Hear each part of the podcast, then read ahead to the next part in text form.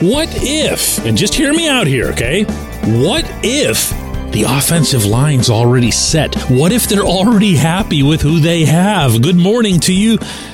Good Wednesday morning. I'm Dejan Kovacevic of DK Pittsburgh Sports, and this is Daily Shot of Steelers. It comes your way bright and early every weekday. If you're into hockey and or baseball, I also offer daily shots of Penguins and Pirates where you found this. Here's a clue they really like Dan Moore Jr. at left tackle. You might not. There are times that I might not. There are times that I do. But they do. I was genuinely surprised by the acquisition of Isaac Seumalo to replace, in essence, Kevin Dotson at left guard. I didn't see that coming. Maybe I should have.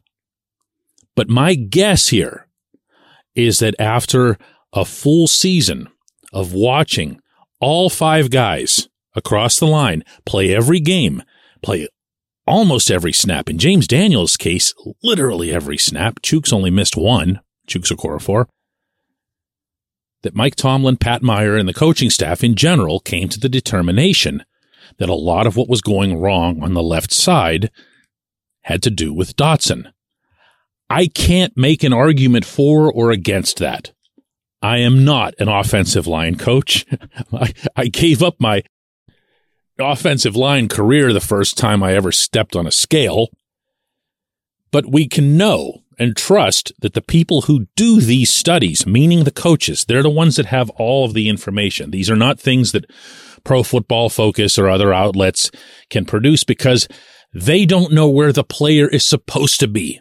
They don't always know who the player is that's supposed to be getting blocked or in which direction they're supposed to be getting blocked. So there are times we can look at a play and go, oh man, so and so really blew that when in fact so and so wasn't even supposed to block the guy that got past him. So we just don't know. There is an element of you have to have faith that these people know what they're looking at and are doing so from an honest impartial perspective, meaning doing what's best for the team. And for Dotson to get dumped, that's a pretty safe description of that situation. The way he did, that leads me to believe one of two things. One, Dotson was largely to blame for the things that went wrong on the left side. Or two, Moore was also to blame, and they just haven't gotten rid of him yet. But I've never, ever heard anything to that effect. They think this is a good football player. They think he's a terrific athlete. I know, me, I know that there's a tremendous head on this kid's shoulders. What can you expect at Point Park University in downtown Pittsburgh? Respect, Rigor, relevance. That's the Point Park Pledge. You'll be treated with respect while being challenged and supported academically to graduate with career ready, relevant skills. Visit pointpark.edu to learn more. So let's suppose that one of the things that you didn't like about Moore was he gets a lot of holding penalties, gets a lot of delay game penalties. There's a lot of stuff that's indefensible. There's a lot of stuff that you can't blame on anybody else. And he had that issue over the first, whatever it was, nine, ten games. He didn't have it anywhere near as much in the final few. Not coincidentally, the Steelers began a run of what was their best offensive outputs, and those were led by a rushing attack by Najee Harris, by Jaylen Warren, by the line. So, not all film is created equal. Yeah, you want to take a look at the full body of work. You want to have a complete analysis. But when you're talking about a young player, and in this case, a young ish line, certainly on the left side, that needed the full season to begin getting to know each other and how to compensate for each other, how to help each other, how to communicate with each other. Oh my God, that's a term you hear from them constantly. Communicate, communicate, communicate then it's very fair, I think, to skew toward the later stuff, meaning later in the season. Why? Because they were all getting better. So why wouldn't you want to know what the optimal version is of that player? And if you look at Moore, and I'm going to use this term again, if you, if you do it objectively, as the coaches, not you and me, as the coaches, and you say this guy looks like he could be part of our future, then I don't know that you're going to see some big move. I don't know that you're going to see an offensive tackle drafted. I don't know that you're going to see an offensive tackle sign. And I have a feeling that when that doesn't occur, I was about to say when that does occur, when that doesn't occur, that a lot of people are going to be disappointed and wonder why it is that the Steelers would want to ride into another season with Moore protecting Kenny Pickett's blindside. We know, all of us, the value of the left tackle position. Heck, the Bengals have finally figured it out. Paying a zillion dollars for Orlando Brown to take care of Joe Burrow's blind side and causing Jonah Williams to demand a trade and everything. Williams is a pretty decent player himself. He's not Brown. But the Bengals said, heck with it.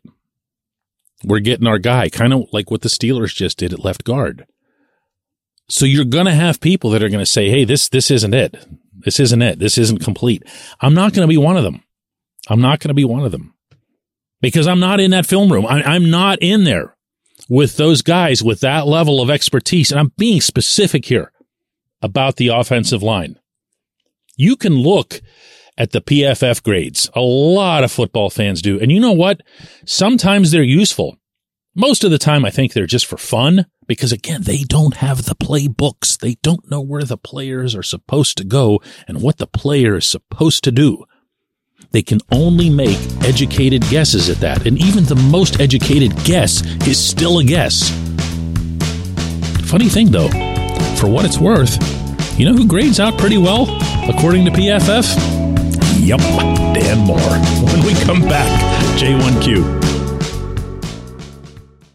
This segment of Daily Shot is brought to you by our good friends at Mike's Beer Bar. They're located on Federal Street, directly across from PNC Park. Mike has more than 500 beers on tap, including from more than 50 local breweries. Stop in and say hello. Tell Mike we sent you. Mike's Beer Bar,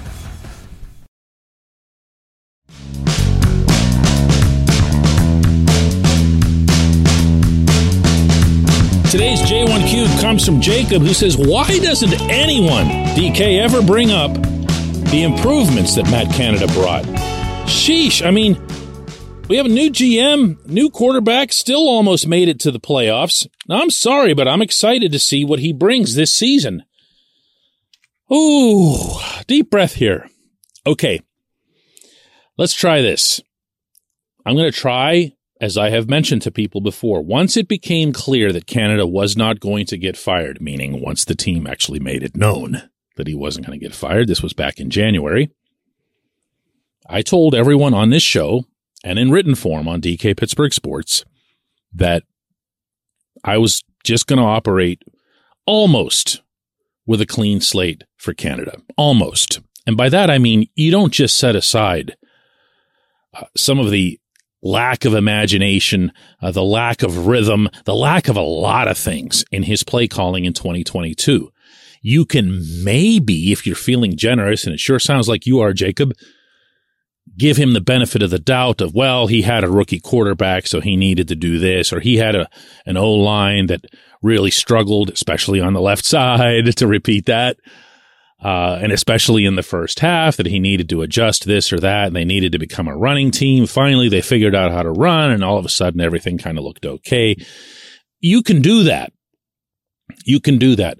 I'm I'm going to leave part of that book open because even if you get to the very first game, the regular season opener, and you see the exact same patterns in effect. Okay. Right there in front of you. And you say, wow, seriously, man? Seriously? You were given an unlikely second lease on life by the head coach, by the GM, by the owner, whoever it was ultimately that made that call. And this is what you came up with? Really? This? And you're still having I don't know, George Pickens just running straight lines down the field as a decoy because you couldn't figure out anything uh, else for him to do. You couldn't see if there's a way that maybe he could get you, I don't know, one of those Martavis Bryant quick slants, take the ball and then just explode through the middle of the field. Really? You couldn't come up with one of those. I am going to hold 2022 against him in that context. But I'll say this too, Jacob, and I think this goes more to your point than anything. We saw times over the 2022 season, especially in the second half when Canada was under duress. And I don't just mean on the outside. In fact, I don't have to refer to the outside at all because I know what kind of duress he was under on the inside from the players themselves. So when we saw things that looked like they were adjustments, I don't mean adjustments to the opponent, I mean adjustments to, you know, the thing wasn't working. And when we saw creativity, and I know most of that with Canada tends to be, you know, a whole lot of sweeps and left, right, and all that. Uh, what did Steve Smith call it? Uh, Saturday, Saturday offense. Sorry, that's too funny to not repeat. We also saw other things in play, especially down by the goal line. You want a positive, Jacob? Once the Steelers got within the other team's five or 10, even the 10 yard line, they were a pretty good bet to punch it in. And they often did it using some very unusual uh, formations, a lot of those inside handoffs, getting it to the tight end, getting it to Pickens. Remember that play where Pickens was supposed to go all the way wide and instead he just looked to his left and saw end zone and goes, eh, I'll just go in there. They were also really good on the sneak. And you can give all the credit to Kenny for that. You can give credit to Mason Cole and the other interior linemen, but somebody's got to scheme that up. Somebody's got to make sure that it's got all the buttons pushed in the right way.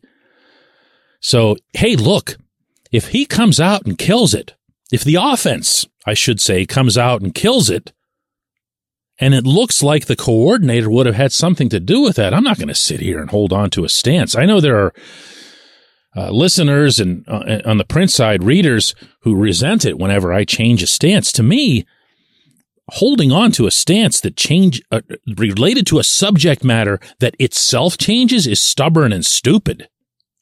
That's what dumb people do. You just hang on to it just to hang on to it. I'm not going to do that. If Canada has a better season, I'm going to say great. Good for him. There's no vendetta. There's no nothing. I've never had a bad experience with a guy or anything like that. Just think he had a terrible year perfectly reasonable position to hold, right? I appreciate the question, Jacob. I appreciate everyone listening to Daily Shot of Steelers, and we're going to do another one of these tomorrow.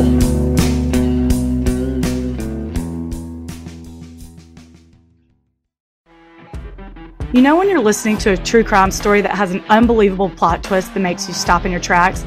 That's what our podcast, People Are the Worst, brings you with each episode. I'm Rachel. And I'm Rebecca. We're identical twins who love true crime cases that make you say, didn't see that coming, and we hate the people responsible for them. Listen to People Are the Worst now on Apple, Spotify, or wherever you get your podcasts.